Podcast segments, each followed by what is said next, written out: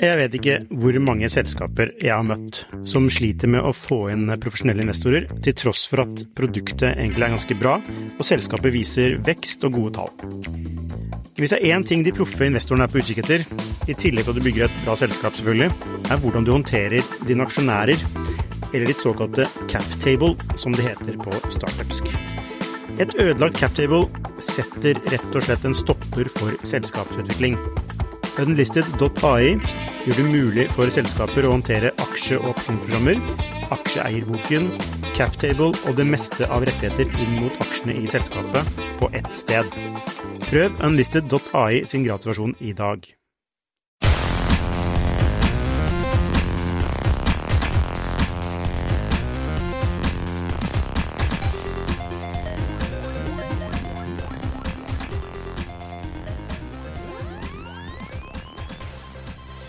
Hei og velkommen til Skifters podkast. I dag har vi med oss i studio Sasan Mamegani. Han er gründer av Maindeck.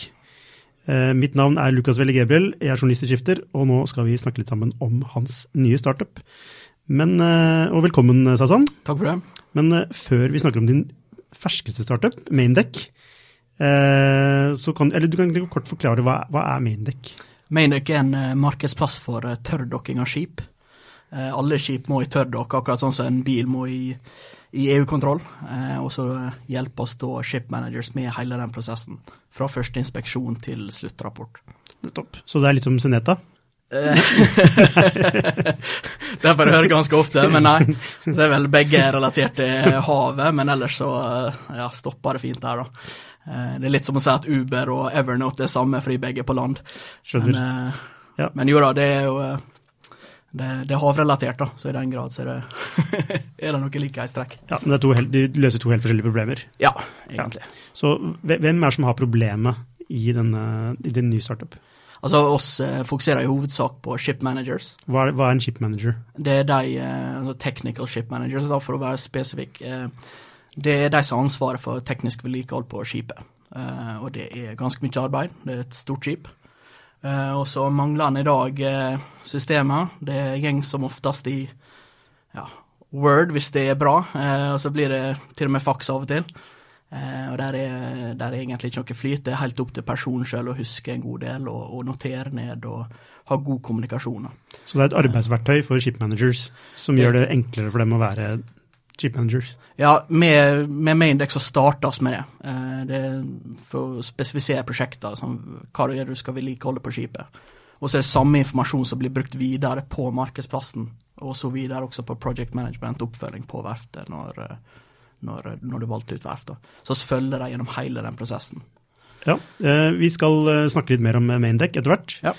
Men først så vil jeg gjerne vite litt mer om bakgrunnen din. Du har, du har vokst opp i Altså, hvor er du født egentlig? Født i Gøteborg. Ja. Østra sjukhuset i Gøteborg. Jeg snakker svensk eh, også. Eh, ja, svensk og iransk statsborger. Du er ikke norsk? Nei. Nei. Det Jeg bare later som.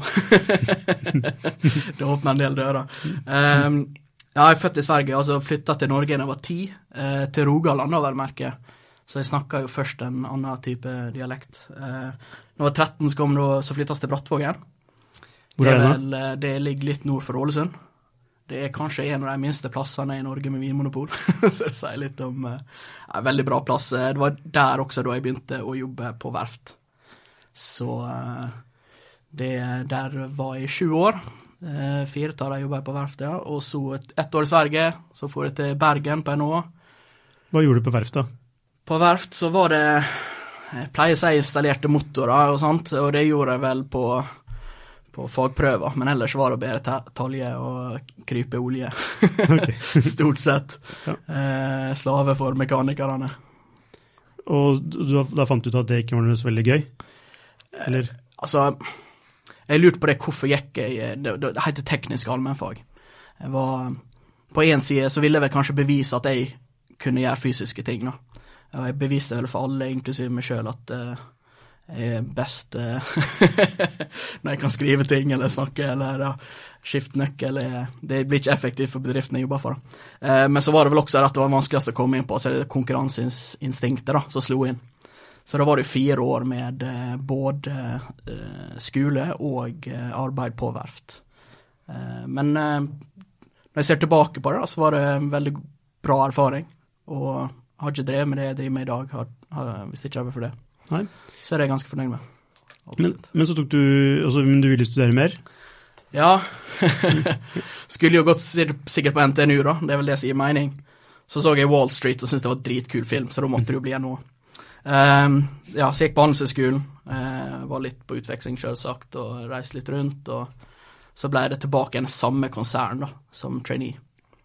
Uh, og der uh, jobba jeg med litt ymse. Jeg ble sendt til Romania også. Uh, jobba litt på verft der. Uh, veldig uh, Hvilket selskap var dette? dette er Vard, eller det heter STX hos Ved, uh, når jeg begynte der. Når jeg begynte der andre gangen, vel å merke. Før det igjen så heter det jo Ake Brattvåg og Brattvåg skipsverft. Så jeg skifta navn opp gjennom åra. Ehm, ja, så når jeg begynte der, eh, var der tre år, da, og jobba egentlig med litt ymse markedsanalyse, oppkjøp og selskap og ja, verftsprosesser. Eh, og der kom jeg jo da på den magiske ideen at eh, en sånn type Bloomberg-terminal for eh, verftsaktivitet, det, det trengte bransjen. Og det mener jeg på at han gjør fortsatt den dag i dag. Selvfølgelig. Men det var kanskje Ja, jeg var um, egoet, tror jeg. eh, Ikke egoet, men jeg eh, levde vel kanskje i en boble, da. Hvordan fikk du bekreftet at det var en god idé? Altså, alle trengte markedsrapporter hele tida, eh, og jeg var jo den som laga det i, i selskapet jeg jobba for da. Ehm, og det var en Og det er fortsatt en ganske tungvint prosess. og hente inn informasjon fra ulike kilder, og så eh, må du egentlig stå og analysere. Det er veldig mye av det samme opp igjen opp att.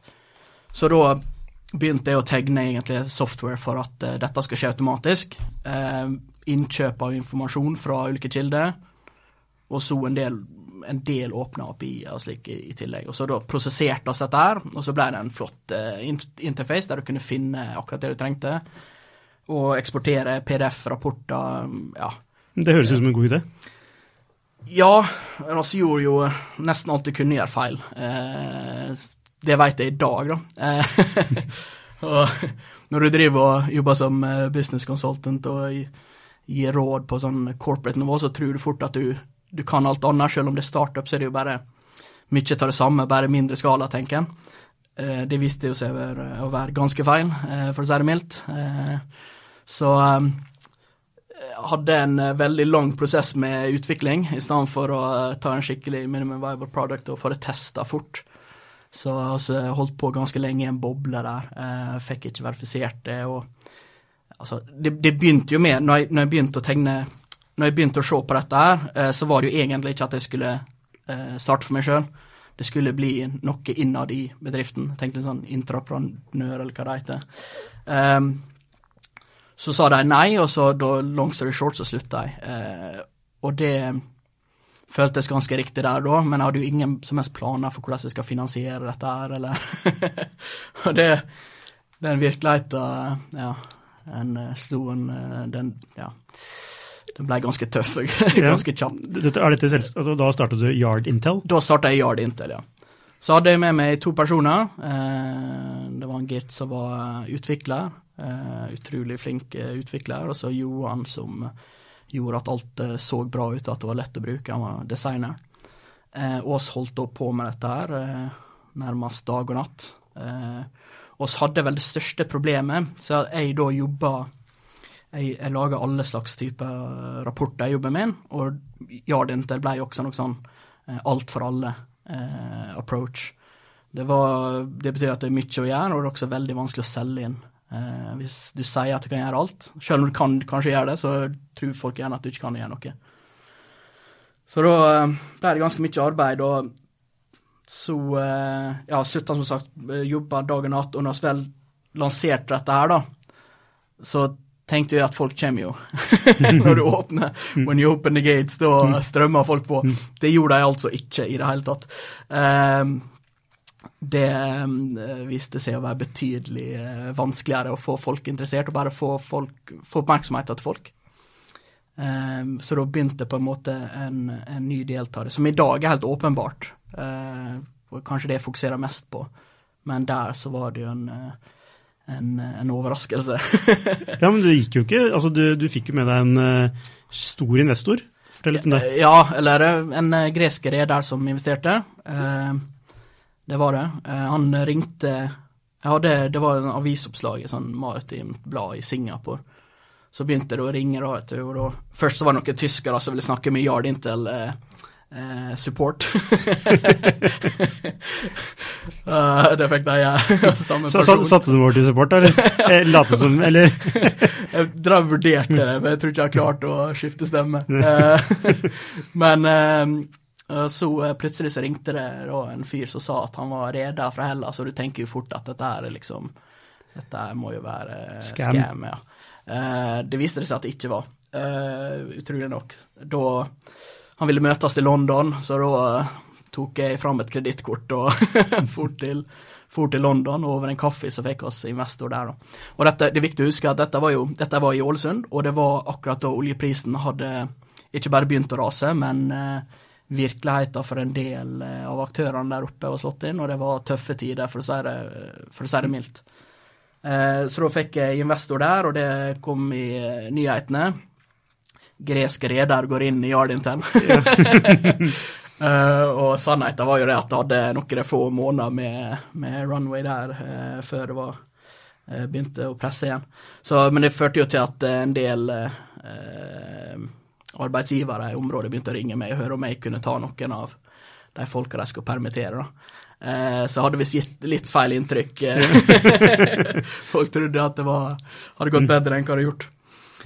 Men eh, ja, nei eh, også, det, det, største problemet var Unnskyld men ja. hvor mye henta dere fra redderen? Det var, det var 50 000 dollar. Okay. Ja. Så det var ikke noe voldsomt, nei. Um, var Planen var jo til å begynne med å ha inn flere investorer. Mange av de ville ikke engang svare på telefonen etter hvert. Mm. Uh, fordi at eh, ja, de måtte redde sine egne selskap. Exakt, ja. da er det vanskelig tidspunkt å få investering.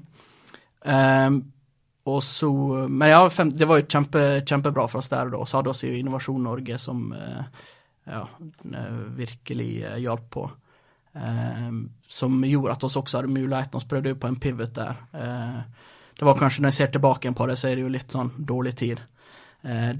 dårlig tidsramme å gjøre det på. Hadde ikke så mye middag, egentlig.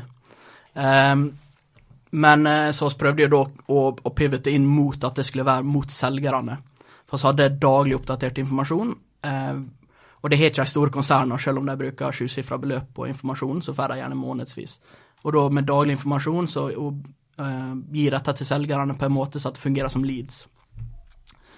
Det viser seg å være uh, veldig nyttig, for en gangs skyld noe som du faktisk du kunne selge. Du hadde et budskap, og målgruppa veldig tydelig. Merka at det var helt, uh, en helt ny en another ball game. Um, men vi hadde ikke nok tid, og det var ikke nok ressurser, og det var i tillegg eh, olje og når det sto på så, så verst. Uh, så da, da, gikk ikke det allikevel, da. Eh, så det er jo litt trist. I tillegg til det så kom jo da Altså, egoet, som sagt. Eh, hadde jeg vært mer eh, åpen for input og ja, hørt på folk som faktisk kan starte opp verden mer, så kanskje alt hadde vært unngått. Og så er det da Intel, da, så Oppi det hele så får jeg en e-post fra en advokat som eh, ja, sier at han representerer Intel, og de likte ikke navnet vårt. Eh, og først så Jeg var jo så naiv at jeg syntes det bare er dritkult. Intel veit jo hvem jeg er, liksom. eh, så jeg eh, tok ikke det så veldig seriøst, eh, men det burde jeg selvsagt ha gjort. Første brevet var vel på sånn tolv sider. Og så et halvår etterpå så var det 100, jeg husker ikke om det var 150 eller hva det var. Og et halvår etter det igjen så kom det et brev på 600 sider. Så han advokaten var jo tydeligvis betalt per time, da. Eh, og så begynte jeg å gjøre litt research og så at eh, det var, det, var, et selskap, eller startup i USA som heter Yoga Inside. De drev da og tilbudte eh, yogatimer til innsatte i amerikanske fengsel. De er da blitt saksøkt av, av Intel eh, pga. Intel Inside. Nå ble vi riktignok ikke saksøkt, da det var bare trussel og lange mm. brev og ja, en god del penger til advokater, da, eh, som vi ikke nødvendigvis hadde. Så um, det er også oppi det hele. Eh, og allikevel da, så var, levde jo jeg i den trua om at det spiller ingen rolle så lenge du er rett, så Så, så den uh, naiviteten var der, uh, sto sterkt gjennom hele prosessen. Uh, men i hvert fall da så førte dette til at pengene tok slutt, og jeg hadde lånt alt jeg kunne låne på, på leiligheten, og kreditorene sto der. jeg var den største kreditoren sjøl, da, jeg hadde ikke akkurat betalt ut så mye lønn. Så det var en del underleverandører som ville ha pengene sine, og da etter hvert så prøvde å holde ut så lenge som mulig, men så kommer det til det punktet at ja, du vil jo være på rett side av loven også. Så da, måtte, da ble det konkurs av hele greia. Hvordan er det å ta den beslutningen? Eh, det er ikke enkelt. det er en del av de som ikke vil innrømme at nå er det slutt. Rent rasjonelt så burde jeg vel kanskje innsette en måned før det igjen. Men eh, nei, det er Eh, det er ikke enkelt. Eh, det skulle ønske at det ikke hadde kommet til det, men sånn ble det. Og ja Det, det er for så vidt en god læring på én måte, da. Skal jeg, altså vil jo helst ikke lære på den måten, men når, når det vel går sånn. Føles litt som å liksom studert i fem år, så fullfører ikke du akkurat på slutten. sant? Du har lært, men du står ikke igjen med så mye, egentlig. Um, så det, det, det, er jo, et stort tap, og, og der og da så hadde jeg jo ofra alt, så jeg måtte på en måte ta en del drastiske eh, eh, Altså, jeg måtte jeg solgte, selvsagt solgte leilighet og bil eh, for å betale alt jeg skylda, og for å kunne komme på beina igjen. Eh, Flytta til Oslo, det smarteste jeg har gjort. Flytta inn på 7,5 kvadrat på Tøyen, eh, med hems, vel å merke. Eh, så det var jo Eh, akkurat der og da så, så, så, var det vel vanskelig å kanskje orientere seg rent mentalt om, om veien videre. Eh, var, du, var, du, redd på noe tidspunkt? For... Eh, nei, skuffa. Jævlig skuffa. det var jeg. Det, skuffa over, over, hva da? At jeg ikke fikk det til. det, det kunne jeg egentlig. Hva, når du ser tilbake, hva, hva var det som gjorde at du ikke fikk det til? For du mener, du mener åpenbart at det er et marked for et produkt i dag? Ja. Så hva, hva kunne du gjort annerledes? Eh, for det første så måtte jeg fokusere på en bevisst, en veldig spesifikk målgruppe. Og ha et klart budskap til dem. Og eh, så er det hele revenue, eh, hele businessmodellen vår med subscription, lav, forholdsvis billig. Det funker ikke i shipping. Veldig naivt å tro at at uh, du skal endre på folks tenkemåte uh, over dagen eller over natta. Um, så å egentlig bare akseptere realiteten i, i, bransjen sånn som den er, og så uh, og ja drive businessen deretter, da. Spill, altså spille med eksisterende krefter? Ja, ikke sant. Mm. Eh, når du ikke har marketingbudsjett engang, så klarer du ikke å endre på folk sine vaner. Spesielt i shipping er, eller den maritime bransjen, det er utrolig gammeldags.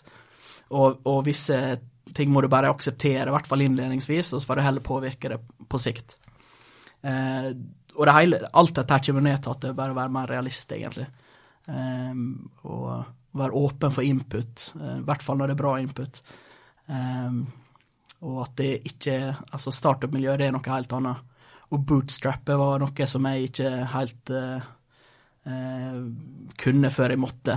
før jeg ikke hadde penger. Idet jeg begynte å leite under bilsetet etter mynt, så så er mista, uh, for å kjøpe mat. Da, da begynte jeg å lære litt sånn mer bootstrapping og den veien der, da. Så, um, så ego er egentlig det, er det som er fellesnevneren på, på hele Eller en mangel på Eh, realitetsorientering eh, eh, er vel det som kanskje er fellesnevner, ja. I tillegg så Så timingen, ja, den var dårlig, men det var kanskje like greit. fordi at det var så mye feil med det vi gjorde. Det var like greit å bare få det der Ja død Å gå i død med en gang. men du flytta til Oslo? Inn på yes. syv kvadrat på Tøyen? Ja leie, du har ikke leilighet lenger, du har ikke bil. Nei. Og ikke. du står der med to tomme hender. Hva, hva, tenker du da? Da er det Altså, kom inn på det her med, med maindeck og tørrdokkingsprosessen allerede siste dagene av Yardintel. så jeg hadde det jo i bakhodet at uh, her måtte jeg gjøre noe. Det var ikke begynt å materialisere seg på noen slags måte. Så det var ikke aktuelt å ta en vanlig jobb? Uh, nei. Hvorfor det, ikke det?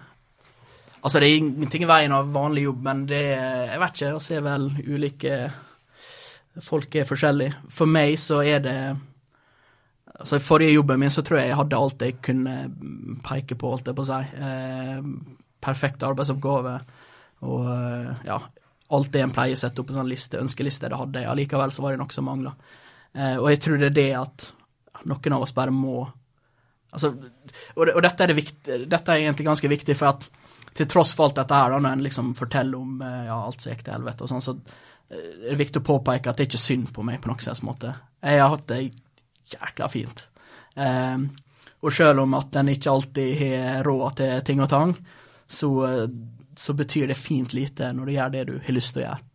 Eh, og det, det er vel kanskje den største frykten, egentlig, da. Uh, selv om det hadde vært flott å ha lønn. det, det hadde vært jækla greit.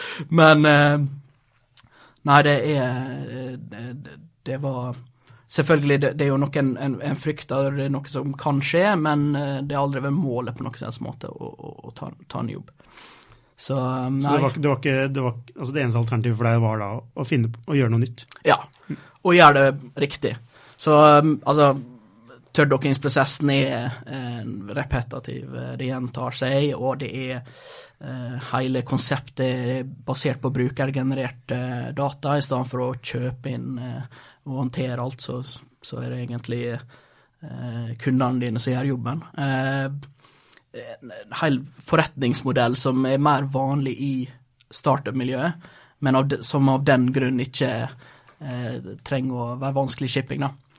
Eh, så det var gått mange runder å snakke med redere, eh, gå gjennom alt mulig, få validert det fra, fra når det faktisk var på papir. Altså første eh, konseptskissene var jo faktisk klippet ut på papir, sånne ulike deler. Så jeg drev og flytta rundt på. Det gjorde jeg sammen med ulike redere. og Så jeg brukte hele prosessen, alt mulig egentlig, har vært helt forskjellig nå, da. Og så er det jo ikke til å legge skjul på at det å være en startup i Oslo, det er natt og dag i forhold til Ålesund. Vel, Hvordan da? Miljøet er vel kanskje det største. Eh, og så var to startups i Ålesund. Altså, det var flere gründerselskap, men de fleste er strengt tatt eh, konsulenter. Eh, som, som eh, holdt på å si, eh, prøver å utnytte den hypen. Så det var to startups, og så er det, det er få investorer, det er få folk som i det hele tatt vil snakke med deg. Eh, I Oslo så er der der er et helt annet miljø. Og så skjønner jeg at det ikke kan ikke sammenlignes med Stockholm, eller noe sånt, men det er, det er fortsatt uh, du, du, har alt det du trenger. Selv om det kanskje ikke er like utvikla, så har du det. Og det, det skal ikke en undervurdere. Um, så det er all, altså, jeg, jeg flytta jo, når jeg kom hit, så begynte jeg på Mesh. Og eh, du blir jo kjent med startup-miljøet på i løpet av noen uker. sant? Eh, så det er sånne fordeler her som eh, kickstarter ting nærmest, eh, komme i gang ganske kjapt. Eh, som du ikke har plasser der du ikke har det der eh, modne, modne miljøet. Så det Nei, Oslo er Skal flytte hit tidligere. Skjønner. Men uh, du er altså Nå starter du på det nye altså Maindekk, og da, ja. da gjør du det på, på riktig måte? Ja. Hvor du tester deg fram til uh, hva produktet skal være? Riktig. Og så nå uh, ble etablert uh, på høsten i fjor. Eh, april i år så flytta vi ut eh, Wilhelmsen starta som Maritime Innovation Lab. Så vi flytta ut dit. og det, det, er jo vært litt heldig med timingen der, at store konsern har begynt å egentlig akseptere startups, kan du si. For tre år siden så, så var det en helt annen mentalitet, og nå er det skifta helt. Så nå er det selskap sånn som Wilhelmsen, Klavenes og Kongsberg, som er eh, ikke bare medgjørlig, men som er pusha framover, entreprenører og alt dette. Så det begynte å komme et miljø der. Og apropos det, da, så tenkte jeg eh, utnytte anledningen til å nevne nå er det da kommet en Shiptech eh. Og så er første eventet nå 31. august. Så det er ikke bare fra shippingmiljøet, men vi håper også å få eh, vanlige startups da, å komme og kanskje bli interessert i, i ShipTech og shipping som, som marked. ShipTech det er et begrep som du har coina selv? ja, prøver i hvert fall. det må prøve å være litt hipp, til og med shippingbransjen. Nettopp. Men, men altså Maindeck, er du aleine?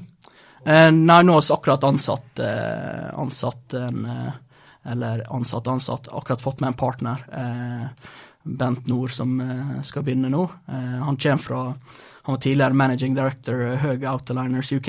Han kommer da med som CCO, eller salgssjef, som det heter på godt norsk. Eh, ellers er vi jo sju andre, da, vel å merke. Men oss, altså på kontoret her i Oslo så er oss to. Eh, så har vi utviklere i Polen som vi samarbeider med. Eh, Startup, Startup House.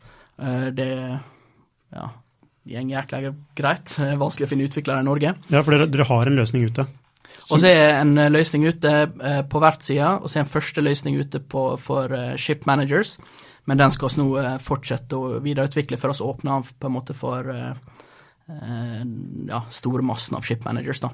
Har dere, har dere fått den første betalende kunde? Det er ikke oss er der snart. Dere gjør det snart? Ja. ja. Hvem er det da? Nei, det, det, det, tror ikke jeg skal si på eh, Det er i samtaler med uh, flere, faktisk, da, men det er den ene som uh, Det er en lang prosess, uh, spesielt når du er i tidlig fase som startup. Så, og dette er jo mye av det jeg har gjort før jeg har fått med Bent som CCO, da. Så jeg har sikkert gjort mye feil der. ja, men det er jo imponerende å klare å rekruttere en en med en såpass høy stilling fra etablerte shippingbransjen? da? Ja, eh, det var en positiv overraskelse. Eh, det er ikke så mange, eller faktisk har jeg ikke hørt om noen andre som har gått fra shipping til, til startup. Eh, det er jo egentlig to motpoler. Så det er veldig gøy sånn sett. og spesielt at det er en sånn erfaren og, og rutinert person. Så ja, veldig gøy. Mm. Så nå sitter du ute på Lysaker, på yes. er det Maritime Innovation Lab. Lab yes. som, hvem er det som står bak der? Er det Wilhelmsen? Nei. Det er Wilhelmsen, ja. Men så samarbeider de med Kongsberg og DNV og en rekke andre selskap. Nettopp. Det, og uh, det er foreløpig kun dere som sitter her? Som sitter permanent, ja. Og så er det noen andre som de pleier å reise mellom Lysaker og, og Silicon Valley. Så, så hva ser du på sine største utfordringer som uh, maindeck-gründer? Hvordan, hvordan, kan dette gå galt igjen, eller hvordan kan dette lykkes? Uh, jeg tror altså Den største utfordringen Det skal ikke gå galt, altså. Jeg kan fortelle om utfordringer. største utfordringen er markedet, og å undervurdere det. Dette er et konservativt marked, og å få å lage et uh, perfekt produkt er ikke nok i seg sjøl. Uh, folk må begynne å bruke det. Og selv om vi har gjort eh, vil jeg tørre å påstå, heimeleksa, så er jeg også overbevist om at det kommer til å dukke opp ting. Eh, og det kan bli en mye lengre prosess enn en hva vi eh, planlegger. Eh, så det er jo Det er derfor også er så viktig med en CCO som følger opp det hele tida. og det, det, er der vi på en måte må være på hele tida. CCO det er Chief Commercial Officer? Eller? Ja, eller salgssjef, da. Salgssjef. Det høres flott ut med CCO. Ja, det, det, er, det, er ikke helt akseptert med sånne forkortelser på Sunnmøre, så fordelen må være i Oslo. mm. Men det er jo altså det, er det å få kunder som er uh, i en konservativ bransje? Ja, i hvert fall uh, aktive brukere. Det, det, er jo det viktigste for oss. Vi vil få en markedsplass i gang. Da må vi få kritisk masse. Så um, det å få aktive brukere på den prosjektspesifiseringsdelen, det er den store prøvelsen som kommer. Hva anser du som det totale markedet for denne løsningen? din, da? Altså nå har uh, avgrensa markedet til kun special service, og der er det 17 milliarder dollar i direkte transaksjonskostnader. Jeg tar ikke med eh, all waste som gjeng på Eller alt arbeidet i fem år med forberedelser. Eh, så det er 17 milliarder dollar bare på den ene type service, og kun direkte transaksjonskost mellom ship managers og verft. Så er det eh, noen eh, eh, Ja, hele shippingbransjen er jo vesentlig større, da. Du Bare på mot verft, så er det jo andre typer service. Du har conversion. Så er du sale and purchase etterpå, og så er du en del som er på på chartering og, og cargo. Er der Seneta ligger. Så er du Shipamax i, i London. Så du kan bruke den samme prosessen, eller den samme altså løsningen, men på ulike bruksområder? I første omgang så kan du bruke det mot andre typer service og conversion og new building. Eh, så det er jo da å bygge på det nettverket, for vi får jo selskap der de ansatte er eh, aktivt samhandla mellom, mellom, seg, altså med, med, ansatte i andre selskap igjen. Og det er det økosystemet der som vil være ja, det å sikte mot. da. Og så bygger vi der først med, med klasse underleverandører, og, og, på en måte bygger ut derifra. da. så blir det fort spennende å se på integrasjoner, både upstream og downstream til nå så er det veldig vanskelig med integrasjoner. Eh, hvis jeg tenker på det som kommer fra skipet, så er det en del gamle selskap. Eh, han ene sa til meg på Nordshipping at eh, integrasjoner det har jeg prøvd på i 20 år, det funker ikke. Eh, så da foreslo jeg at han kunne skifte bransje. Men, eh, og det syns jeg virkelig at det der er en del som bare må, må skiftes ut. Eh, og da kan en begynne å se på litt mer spennende framover. Da og på en måte bygge bru mellom det som egentlig skal være naturlige prosesser, da, men der det i dag bare stopper helt opp. Ja, altså Shipping er jo ikke en sånn supersexy bransje i utgangspunktet. Men det burde være det. Ja. Altså, Hvis vi stått i en dokk eh, med svært eh, skip, nå, hva det enn måtte være, og står ved propellene altså, det er helt fantastisk. Ja. Litt sånn uh, yardporn her, men det altså, Yardporn. ja, altså det, det er Nå har jeg jobba på verft, og sånn ja. kjeledress er vel kanskje litt sånn spesielt romantisk forhold til det hele. Uh, men uh, Og så er det Norge er jo shippingnasjon, så må ikke ligge etter på dette her nå. Jeg er litt redd for at Nederland springer av gårde, mens oss kanskje ja, henger litt etter. Norge var også en av de siste shippingnasjonene til å gå fra seil til, til til Steam. Eh, så ja, litt, litt bekymra der for at en kanskje eh, ja, ikke følger med i timen, da. Ja, Så du mener du har et konkurransefortrinn ved å være i Norge? Ja, og spesielt mm. nå, når du har store konsern som, som er på ballen. Eh, da, da, begynner du å få det økosystemet ikke bare for vanlige startups, men også inn mot eh, Shiptech. Eh, og da nå er det no more excuses, nå må startups begynne å komme fram her, og folk må begynne å satse. Eh, folk må rett og slett bare slutte de trygge jobbene og ja, Begynne med Shiptech. Ja. ja. Nei, men uh, nå Altså, du har fått ansatt din første person mm. som Ja, Eller fulltid er fulltid partner. Fulltidspartner. Uh, nå har nå, du har Produktet har vært testet en stund nå? ja, første versjon er testa, så jobbes nå med versjon nummer to som skal kommersialiseres. Har du fått mye, får du mye bra feedback? Ja, det er overraskende Eh, når jeg, når, jeg, når jeg, ser på det, da, så da innser jeg fort hvor dårlig det egentlig var om vi har det ikke. Ja. Men også har jeg fått veldig positiv feedback. Eh, Norge, I Norge, Nederland, eh, Hellas, eh, Hongkong. Eh, så det er ship managers eh, rundt omkring. da. Er det ting du ikke har tenkt på? Absolutt. Det er veldig mye. Nei, du, du nevnte ego i stad. Oh, ja, altså. nei, altså, bare, apropos det med ja. å, å utvikle nye ting og ego. Jeg snakket litt med Marius Aabel i Nova Solution tidligere i dag. Uh, som er, har en veldig sånn streng prosess mm. på, på ut, altså hvordan de utvikler nye løsninger. Altså De begynner jo et problem, ja. de vet jo ikke hva løsningen skal være engang. Uh, og det, er, liksom, det, handler litt om å sette ego litt til side, mm. og heller å, fokusere på uh, altså, de som skal bruke produktet. Altså må, mm. det, er, det, er, der du må plassere egoet ditt, på, på vegne av dem.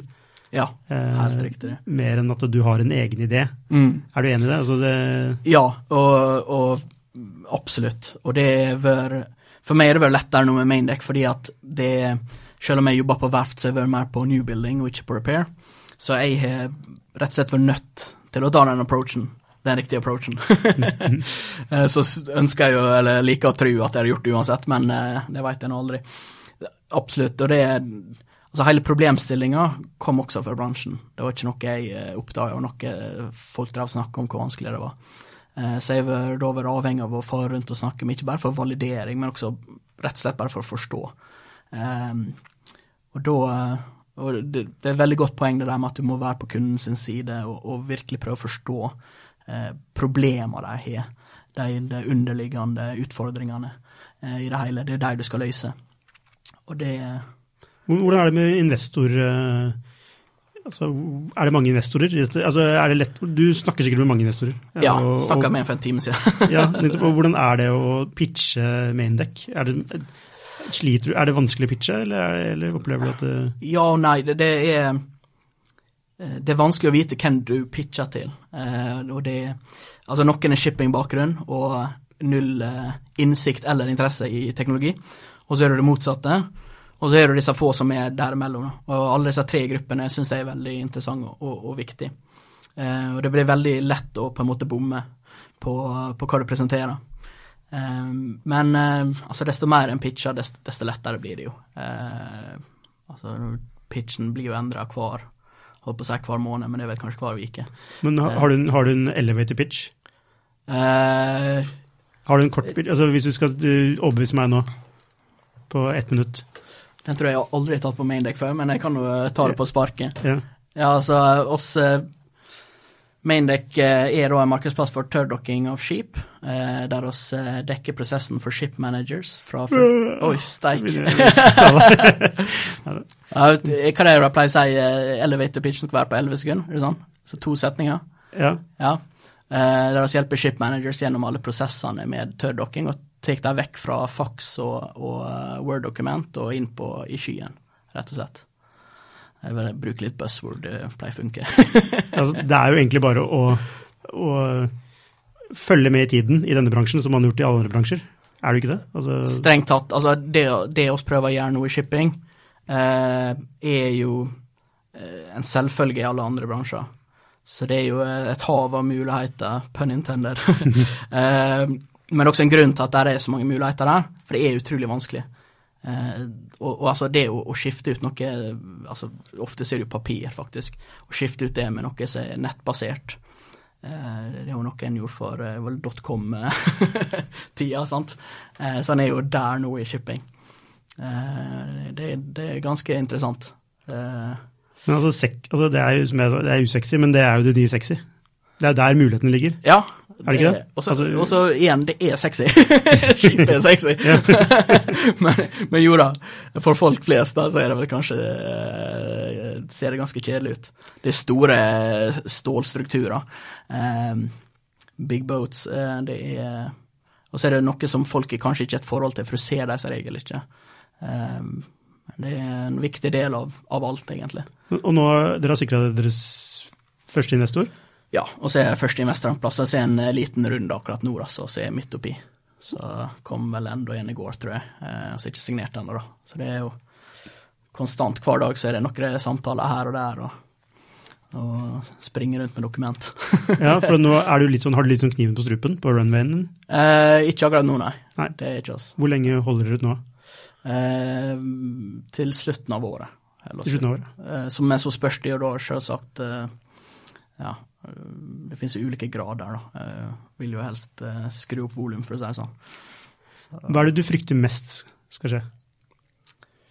Ting skal ta tid, tror jeg. Jeg føler det har tatt veldig lang tid nå. Når, altså, når jeg kom til Oslo, så var det jo Jeg var jo uh, ny i byen. Det har tatt veldig lang tid å bli kjent med folk og, og prøve å bygge seg nettverk, i, i, ikke bare i forhold til investorer, men spesielt i forhold til rekruttering.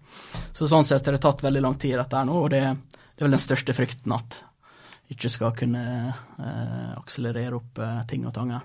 Men du er jo i en bransje hvor ting tar tid? Ja, det, det, det er helt riktig.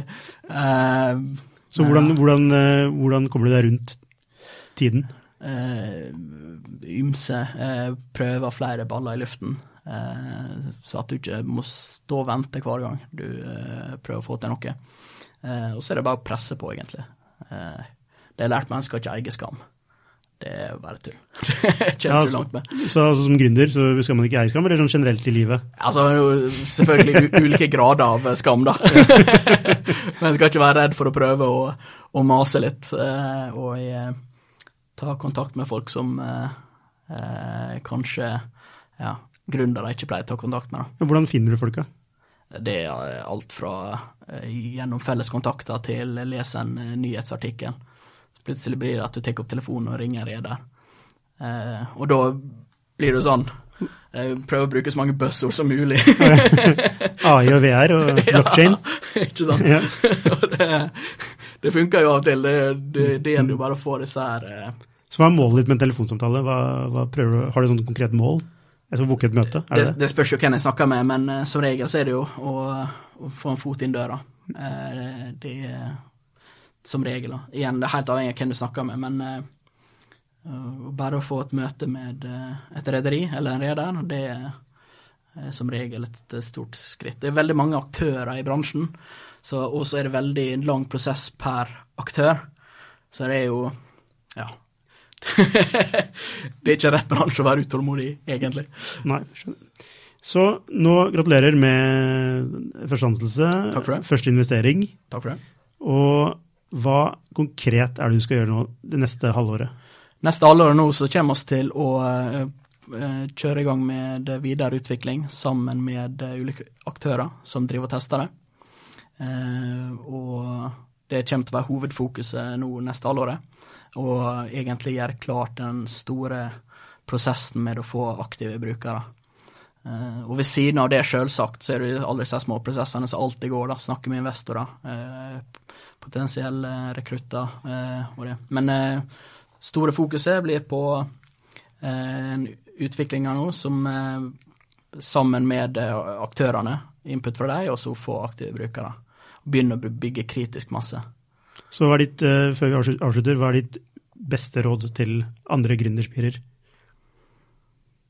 Det, ja, si det. basert på din egen Eh, erfaring? Ikke ta råd fra pessimister, vil jeg si. det er vel eh, Og det ordner seg. Det ordner seg. oss bor i Norge, strengt tatt. Det, du kommer ikke til å sove på gata. Nei. Du kan gå, altså Selskapet kan gå konken, du kan selge alt du eier, men du er fortsatt, eh, fortsatt varmeovn og, og Grandiosa, holdt jeg på å si. Så det, det, det er ikke noe å frykte. Det finnes alltid et bilsete man kan finne noen mynter i òg, kanskje. Ja, ikke sant? det er, så er en sikkert familie eller venner eller eh, staten som, som tar vare på en hvis at en trenger et eh, sånn safety net. da. Så nei, hvis, en, hvis en virkelig føler at en må prøve noe, så må en gjøre det. Tusen takk, Sasan. Takk skal du ha. Lykke til videre.